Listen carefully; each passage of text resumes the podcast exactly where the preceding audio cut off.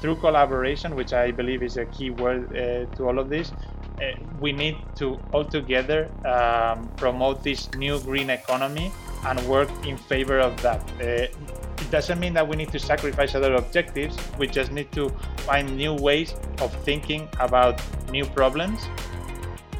Hello, innovators. I'm Todd Wyant, and welcome to the Bridging the Gap podcast presented by Applied Software Graitec Group. You're invited to join our construction innovation and digital transformation adventure with a mission to model the future for this great industry. My guest today is Alfredo Corrado, venture capital advisor at CEMEX Ventures. Alfredo is a trained architect, BIM enthusiast, and college professor who scouts for breakthrough technologies and solutions in the decarbonization space for the construction industry. As a venture capital advisor, he oversees investment activities and strategic partnerships in CEMEX Ventures, putting a special focus on startups that effectively tackle the carbon footprint challenge of the built sector. Welcome to the show, Alfredo. Thank you very much, Todd. Very happy to be here today. Yeah, looking forward to the the conversation. So, how did you uh, get your start in the the construction industry? What brought you into this space? Well, as you mentioned, I'm an architect by training. So from my early student days, I really liked uh, to see how things were um, built and how things moved from ideas to reality. So that's what brought me to, first of all, architecture and construction. And then later on, um, I decided to join CEMEX Ventures, who had really high ambitions on decarbonization, which is also one of my interests today. Yeah. So what sparked the the interest in really taking a, a deeper dive into the the decarbonization space? Well, I mean, at the end of the day, what we want to do is leave a better world than that that we um, received from our parents and our uh, predecessors. So, with that in mind, and considering that I am an architect by training, what I want to build is a better future for my um, children and my grandchildren and that was at the end of the day what uh, moved the needle in that direction and and brought me to this new uh, ecosystem around um, sustainability and how to make our world better uh, than it is today. Yeah. So, uh, with your background in architecture, what kind of advantage or uh, vantage point do you think that that gives you looking at the sustainability issue in the built environment? Well, I mean, at the end of the day, um, architects know very little about many things. so I think that's one of the, um, I would say, advantages of, of, of being an architect in the current world. I mean, there are many topics uh, and, and everything is very specific and, and um, so on. However, being an architect uh, helps you have this broader picture and, and being able to identify um, long-term strategies um, instead of short or mid-term um, objectives, I think it's something that helps at the end of the day to, to wrap up all these um, endeavors and, and, efforts that are uh, indeed quite quite big and quite significant, not only for the build sector but for, for the entire humanity, uh, I would say. Yeah, yeah, absolutely. Uh, so maybe let's back up and, and kind of define some some terms. What's a, a, circular economy, and then how does ConTech help to promote that? Well, very good question, Todd. I mean, to start with, I would say that that circular economy starts um, uh, with the conception uh, that uh, what used to be a, a sub product or waste in the past um, now is understood as a co-product or, or something with the potential with be, to be um, um, uh, a value-added product um, um, by means of transforming it somehow um, and, and bringing it to the market again. So um, anything that can be turned into such value-added product coming from what used to be waste or residue can be understood as, as being part of this circular economy ecosystem that you were asking and in in in this space i mean um, elements such as new building materials that come out of uh, industrial waste or uh, new synthetic fuels that come out from co2 or new chemicals that will help us um, reduce our reliance on, on water um, are just some examples of circular economy that will help us not only create new products out uh, that, that can be brought to the market, but also reduce the carbon footprint and, and the stress that we put on, on materials that otherwise would be um, uh, subject to, to running out. Yeah. So is it about really taking the the material waste that is obviously prevalent in in construction and then reusing and repurposing those Absolutely. materials for something else? Yes, I mean otherwise those materials would be landfill uh, at the end of the day, mm-hmm. um, and and giving that second chance to those materials is definitely what circular economy is all about. Nice. What do you see as the maybe the biggest opportunity for the industry right now? Well, I mean, connected to that previous idea, I think decarbonization as a whole is the biggest opportunity, but also the biggest challenge. mm-hmm. um, right now, um, for the construction industry as a whole, uh, decarbonization is where the biggest gap, I, I would say, is, um, and, and where more improvements can be made uh, to be able to to reach, um, I mean, the same KPIs as other industries are are handling. Um, of course, there are other fields where where improvements can be made. I mean, we have productivity, digitization, supply chain, etc. However, I, I, would say that decarbonization is is both the challenge and the opportunity of our lifetime, um, and in that sense, where more improvements can be made uh, for sure in, in the next 5, 10, 15, 20 years. Mm-hmm.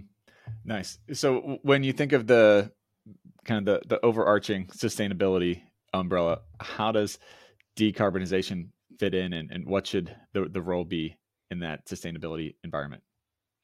Well, I mean, the value chain is very long and many actors do take place in that value chain. However, um, at the end of the day, what we need to do is close the loop on carbon uh, somehow. And, and for that, sometimes it is enough with one only stakeholder, and sometimes you need more, right? Uh, to, to be more specific and speaking maybe about uh, our company's um, um, scope and, and, and objectives, um, Cemex, as a building material supplier, um, belongs to one specific um, niche in, in, in the value chain where the materials that we produce emit CO2 just because of the chemical reaction of them.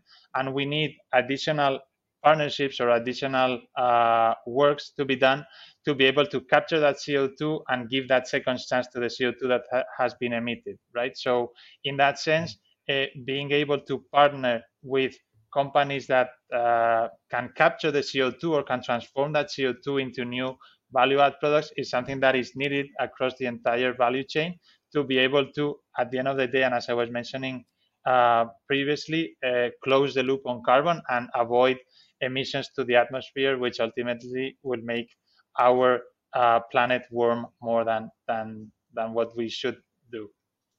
Mm-hmm.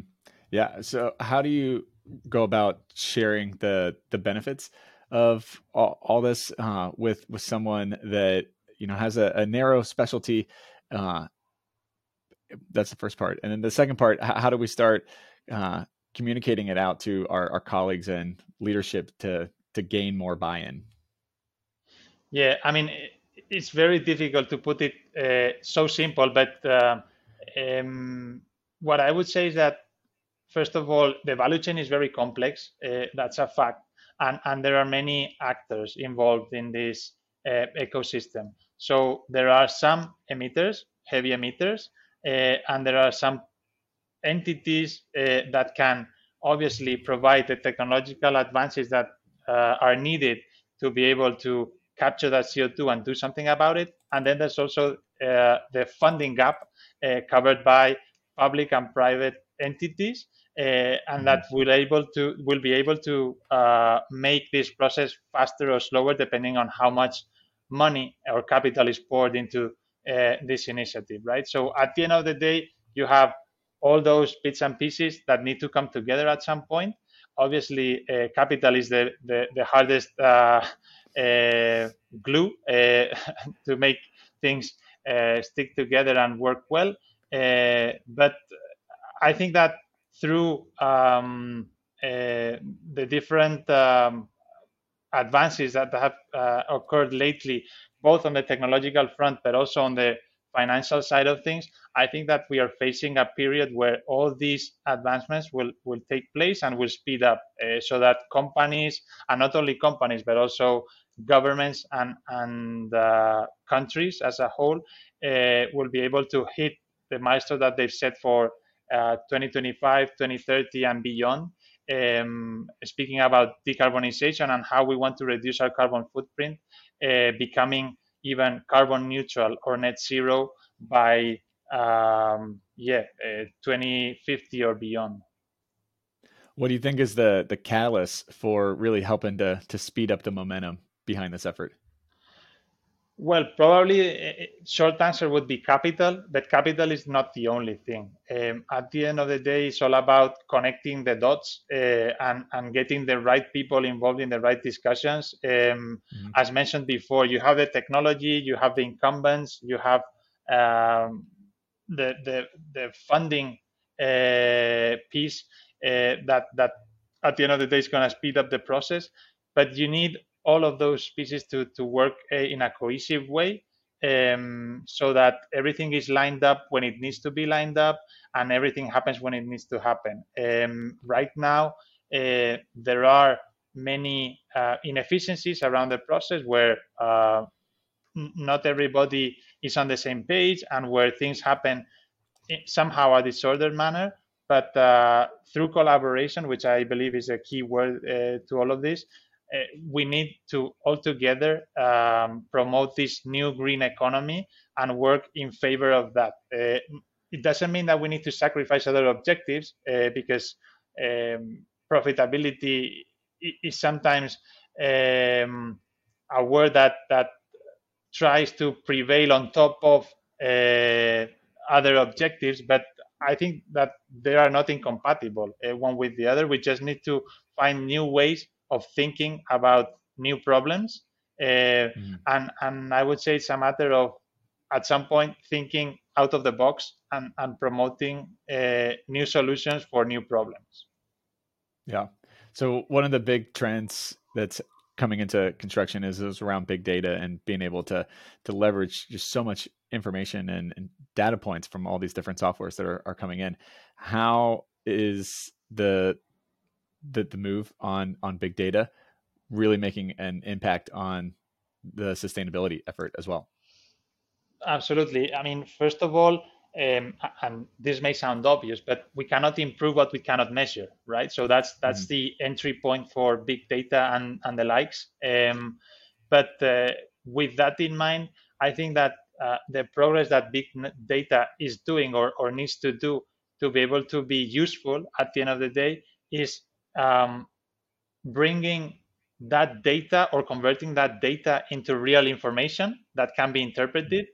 And then mm-hmm. through time, we would convert that information to, to real knowledge.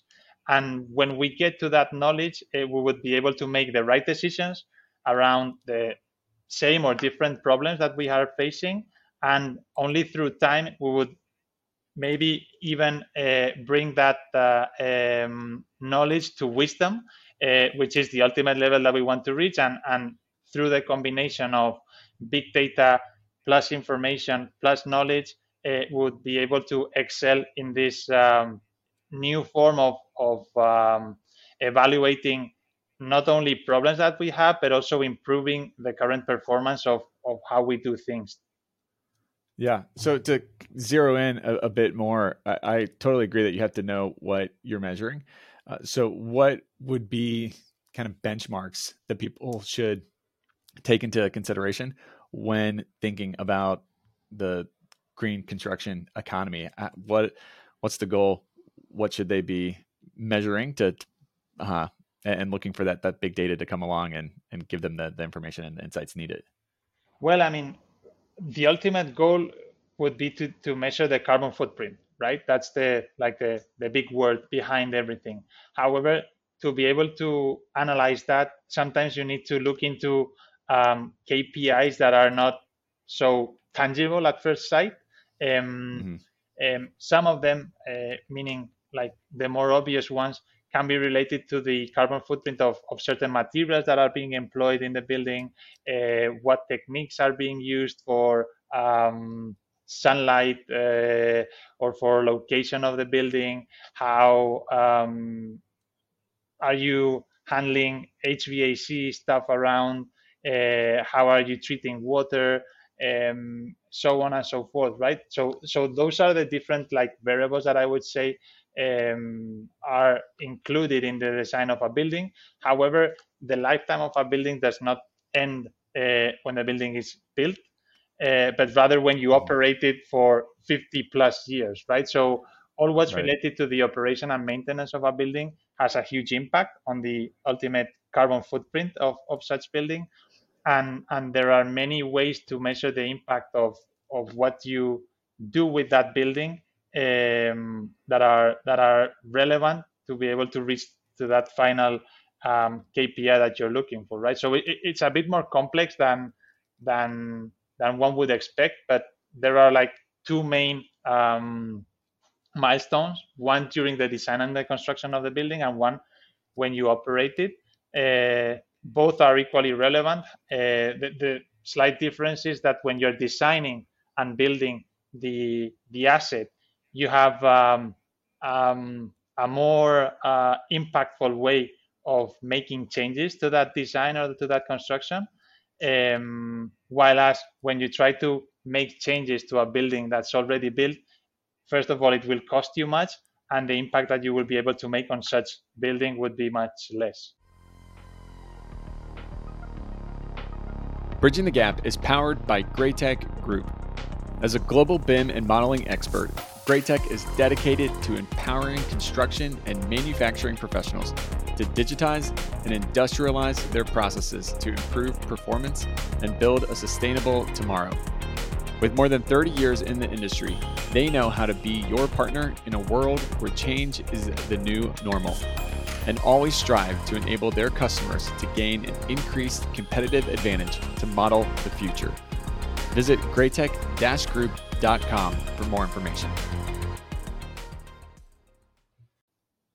Sure. Yeah. Are, are there certain uh, kind of leading measurements that you can see along the way uh, to make course adjustments in the design and then again in the the operation side of it instead of um, like uh, i'm trying to to think through how do you as you're going along the the project how do you see oh maybe we're we're a little off course here we need to kind of course correct and, and get back on to to really hit our our goals and objectives and doing that those small course corrections along the way instead of looking back and going oh we need to make a really big course correction because we didn't have eyes on it I don't really have a, a formulated question for that, but does that make sense? Or are there, yeah. ways that you can kind of make small adjustments along the way? You can, and and and for such a purpose, uh, I mean, one of the biggest advancements in in in the design phase of, of built assets has been building information uh, modeling or or BIM. Uh-huh. Um, sure.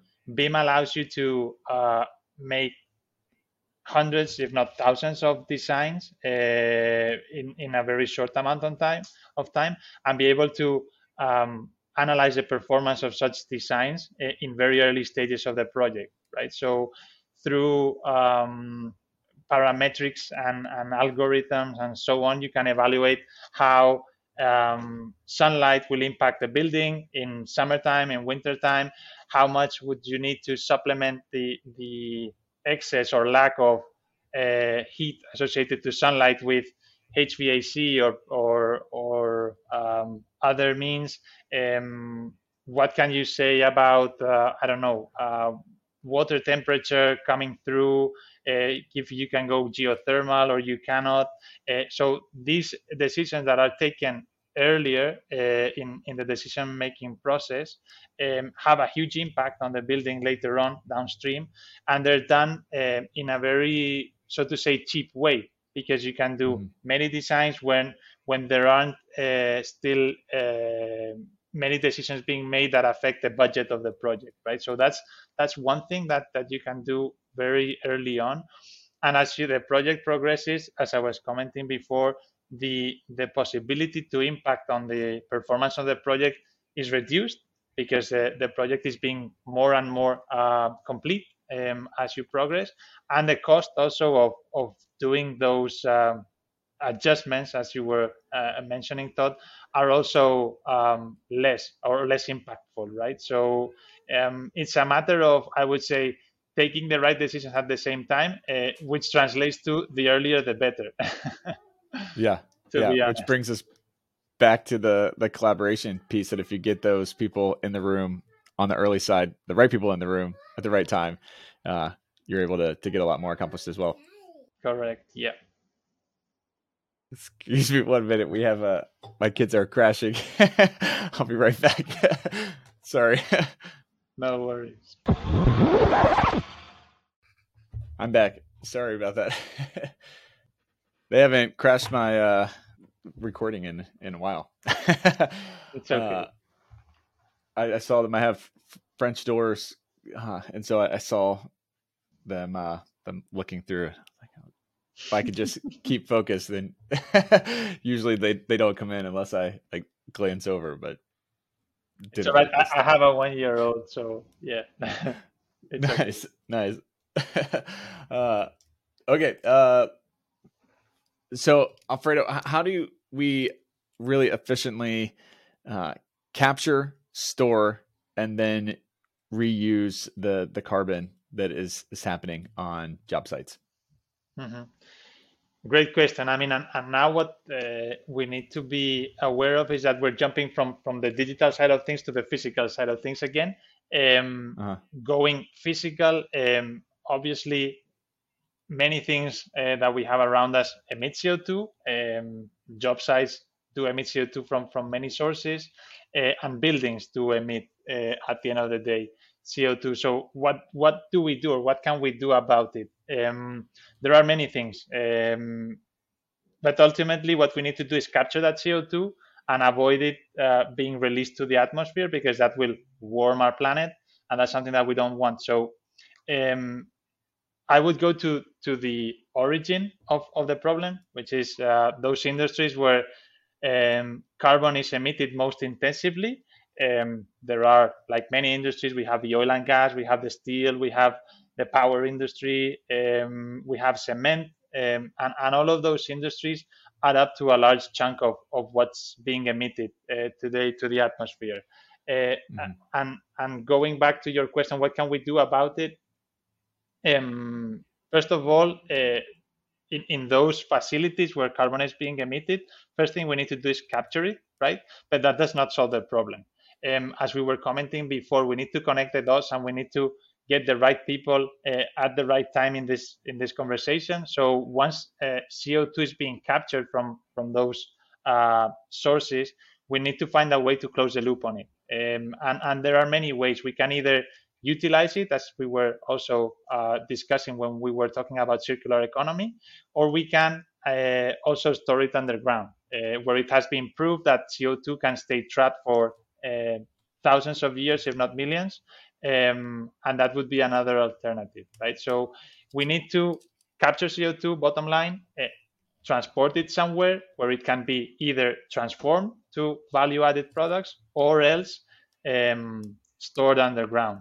Um, that would be the, the ways that we know to date uh, that are uh, useful to close the loop on carbon and avoid it being emitted uh, to the atmosphere. Mm-hmm. Mm-hmm. So as the the construction project is, is happening, how how do you go about really practically capturing the the carbon? What does that process look like?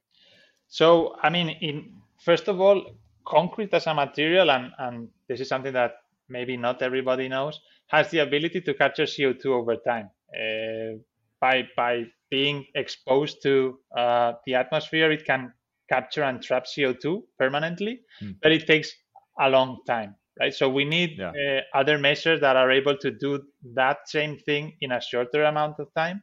Um, and that is why we need to go upstream to those um, building materials and how they are produced so that when those materials are brought to site, they're already decarbonized or as decarbonized as possible. Um, mm-hmm. That's that's the um, uh, biggest chunk of, of CO2 emissions that can be avoided. However, there are others in terms of how you uh, actually bring things to site through a sustainable value, uh, sorry, supply chain. Uh, there are also different construction methods that can be more or less uh, impactful on, on, on CO2 footprint, and then how you operate a building at the end of the day uh, over a 50 year time period um, can also help reduce uh, carbon footprint and, and bring a building to either net zero, carbon neutral, and the likes. Uh, there are several certifications right now in the market that are able to um, um, award um, prices or, or um, credits to to um, certain buildings that have been proved to be either carbon neutral, net zero, or with a certain um, footprint that is sustainable enough to be able to to uh, cons- be considered like best in class in in several aspects. Hmm. That's really interesting. So, is it kind of going back up more to the the manufacturing of the materials, capturing it there instead of you know once it gets to the job site, it's it's almost too late at that point. Yeah, Is well, I, I mean, sort of. Uh, it's it's. Um, I would say that that the problem gets too atomized when when you are speaking of individual buildings. While as if you uh-huh. go to the big cement factory where where cement is being produced for I don't know several hundred buildings, you're tackling the problem yeah. upstream, which is more efficient, right? So uh, yeah. the most effective way to tackle this, uh, as discussed, is is going as upstream as possible, um, and with that, obviously there are things that you need to do further downstream and that you can do, but uh, um, as we were discussing uh, when when speaking about um, the design uh, phase of, of a construction, uh, the the actual manufacturing of the building materials that are going to be put on site later on, um, it, it, works better when you tackle the problem upstream than when you happen to tackle it downstream uh, um, further down the road. Yeah, no, I think that makes total sense. In, in my head, coming into this conversation, I was thinking of it as you know one-off job uh, sites and, and, like wow that's going to be really complicated and really slow. But uh, going back up to the you know going upstream and tackling the problem more collectively and holistically as an industry that makes total sense. It's much more efficient for sure. Because uh-huh, you're impacting so many more job sites by by doing it that way and it's easier to control as well you know we talk a lot about prefab and, and modular construction around here and it's it's really kind of taking the same principle and just moving that onto the sustainability side of things. For sure, yeah, and uh, those two examples that you were giving are are yes, spot on. For instance, uh, modularized construction or industrialized construction is bringing um, everything around the job site to a controlled environment at the end of the day, mm-hmm. where you can measure things and where you can improve them uh, much more efficiently than downstream and at, a job site where where things everybody knows uh, it, it's, it's a bit messy. Let's put it that way. Gets complicated fast there. Yeah. Uh, so what do you see as the the next step in the industrialization of sustainability well i mean i think that the whole value chain around um, industrialized construction um, needs to needs to be connected again. Um, I think it is a matter of collaboration. The value chain um, is completely different to that of uh, traditional construction. The stakeholders have different uh, roles, and and the conversation is completely different, uh, right? Uh, we were speaking about design phase as being important in in mm-hmm. like current asset construction. Uh, in industrialized construction, it, it's even more important. Uh, so what today is um, recommended uh, tomorrow with industrialized construction is mandatory. We need to take decisions way before the actual asset is built because once the design is ready, design uh, sorry execution is going to be automated or or highly automated, uh, and and there are no errors uh, linked to that unless you make those errors during the design phase. So you need to be much more conscious about the design of the building, about the design of the asset, about how that is going to be built, how that is going to be brought to site, uh, when is it going to be brought to site, what's the order in like of of how the asset is built because mm-hmm. those decisions at the end of the day make the difference. And and and as mentioned before what what used to be recommended uh, now needs to be mandatory because if not you're gonna fail. Uh, when you try to put together two uh, bearing walls that are made by a computer that has no error and, and that error can only be attributed to uh, a human mistake right? So you need to be really conscious of that and, and try to make all those uh, changes, adjustments, or whatever beforehand uh, if you don't want to risk uh, or, or put at risk the execution of, of built assets. Yeah, yeah, makes sense. So, what does innovation mean to you then? Well, I mean, as a broad word, you mean, or? yeah, yeah. well, I mean, well, so we. I, I would say um, innovation as a whole, or I'm, i mean, at least connected to the built environment, is is um, um, the I mean the the, the place where um, all the people that are um, connected or that should be connected in in this huge value chain um, should bring all their best efforts and all their best intentions to be able to promote uh, um, a sector that is lagging uh, and lacking of, of um, productivity, that is lacking of sustainable KPIs compared to other sectors, and then at the end of the day, and, and as we were discussing also previously, has the biggest gap uh, to to to close, right? So mm-hmm. I think that innovation in the built environment is is something that can add a lot of value to both uh, private companies, but also the the, the public sector uh, as a whole and the infrastructure of a city. Uh, however, there is a lot to be done because we're just starting, we're just taking our first baby steps, and there's still a, a big gap to to close. Um, in that sense, I think that the game plan is there.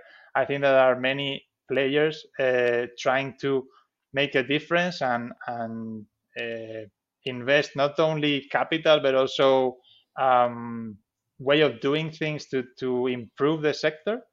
Uh, mm. However, this isn't a problem that cannot that can be solved by by only one uh, stakeholder. Uh, we need to be coordinated when we deliver these kind of projects, these kind of initiatives, um, and, and, that again uh, would summarize uh, everything that we have been discussing today. without proper coordination, we won't be able to move as fast as we want to move uh, and reach the targets that we have for the next uh, few years in terms of mm-hmm. sustainability. Yeah, absolutely. So, how do people find out more information on, on what you're doing and, and connect with you? Uh, well, uh, I am part of Cemex Ventures, which is the open innovation platform and, and corporate venture arm uh, of Cemex Ventures. So, um, happy to to connect with anybody who's interested in the same topics that I am.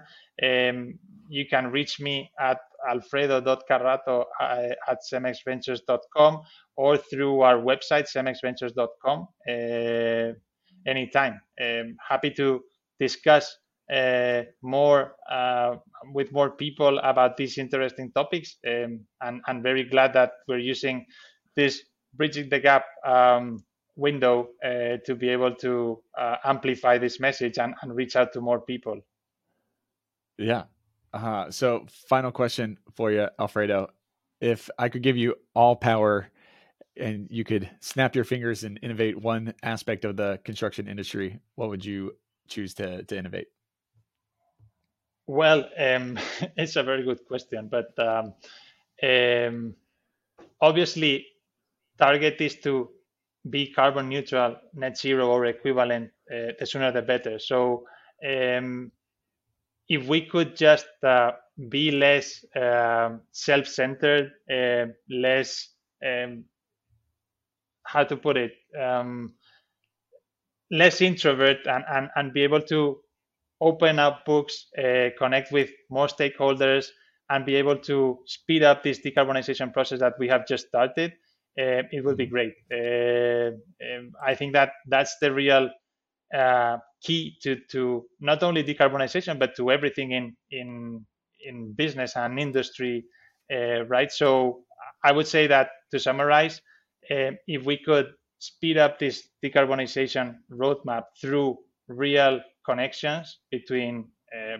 private and public entities, uh, technology suppliers, uh, big and bold partnerships, um, etc. It would be great. Mm-hmm. Uh, that's an awesome answer. Uh, love that. Yeah, that's a it's a great way to to end the, the conversation as well too.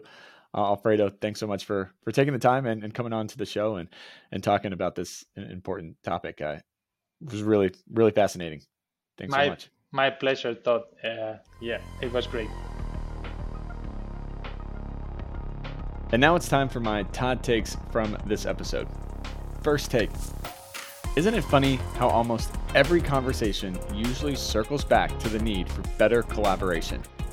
No matter what facet we are looking at, the need to have the right conversations at the right time with the right people is the central ingredient to success. Sustainability is no different, as Alfredo referenced.